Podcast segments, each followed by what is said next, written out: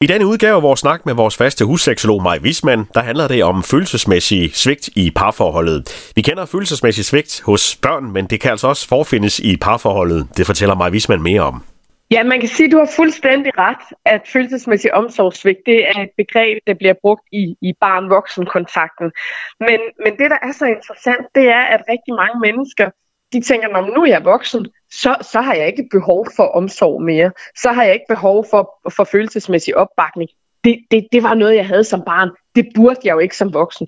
Og det, der er interessant, det er, at vi har rigtig meget brug for både omsorg, kærlighed, empati, øh, og i den grad også for følelsesmæssig kontakt og følelsesmæssig opbakning. Så det vil sige, at hvis man er i et parforhold, hvor man oplever, at man ikke bliver imødekommet følelsesmæssigt som udgangspunkt, så kan det faktisk have nogle ret voldsomme konsekvenser. Og en af konsekvenserne, det er jo for eksempel, at man slår sig selv i hovedet og siger, nu må jeg jo bare tage mig sammen, fordi jeg er jo voksen, så jeg burde jo ikke.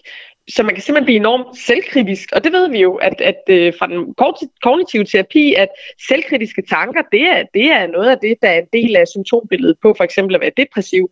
Så, så vi er nødt til at kigge på her, jamen, når vi er i en relation med et andet menneske, med en tæt relation, en parrelation, hvad er det så egentlig, vi to vi skal sammen? Hvis ikke vi skal noget følelsesmæssigt sammen, hvad er så konsekvenserne af det? Skal det bare være sådan to mennesker, der bor under samme tag her? Øh, eller hvad er det egentlig, vi har gang i? Men Maj, når man er sammen i et parforhold, øh, viser man så ikke omsorg for hinanden? Ikke nødvendigvis. H- hvad kan grunden være til det? Jamen, der kan faktisk være rigtig mange årsager. Nu har vi jo ikke, nu er det jo ikke en forelæsning, øh, eller et foredrag, men der kan være rigtig mange årsager til det. Øhm, en af årsagerne kan være, at man simpelthen ikke har lært det.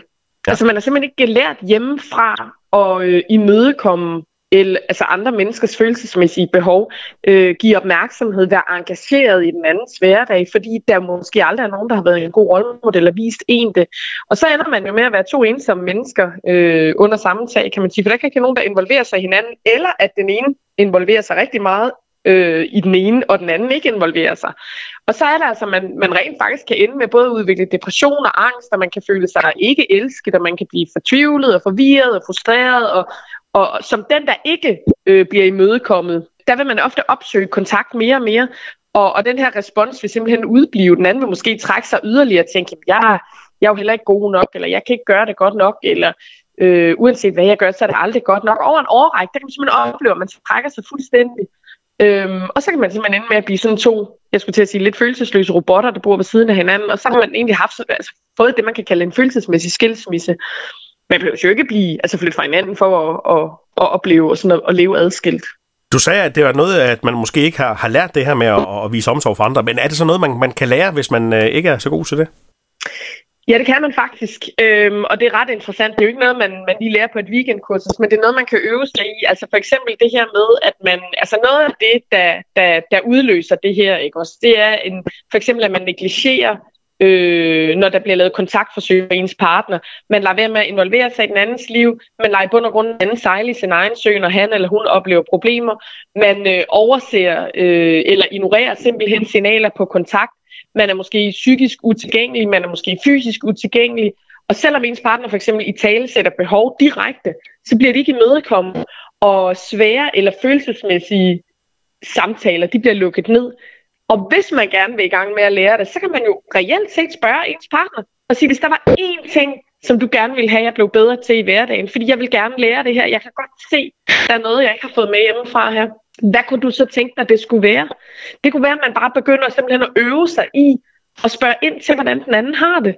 Begynder at øve sig i, at den anden jo er et andet menneske, sit eget følelsesmæssige liv og sin egen behov, og det kan godt være, at min partner oplever nogle problemer, som jeg ikke oplever som problematiske, men derfor oplever min partner det jo stadigvæk som et problem.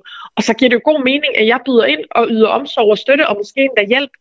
Man kan sige sådan på et helt, helt afpraktisk øh, niveau, kunne man jo beslutte sig for at tage én ting og gøre hver dag. Ikke? Mm. Beslutte sig for at spørge ind til sin partner, eller altså simpelthen øve sig, gå i træningslejr her, så kan man selvfølgelig sige, hvis man sådan vil gå all in, så kan man jo også vælge at gå i terapi ved en, en kompetent psykolog eller terapeut, der ved noget lige præcis om det emne her. Ikke? Så man skal stille spørgsmålet, øh, hvad, hvad kan jeg blive bedre til til sin partner, og så skal man ikke være bange for at prikke hul på, på, på det her problem, hvis man ikke kan, kan vise følelsesmæssig øh, omsorg. Man kan i hvert fald også huske at sige til sin partner, når man tager den her snak, og så sige, det er lidt følsomt mig det her.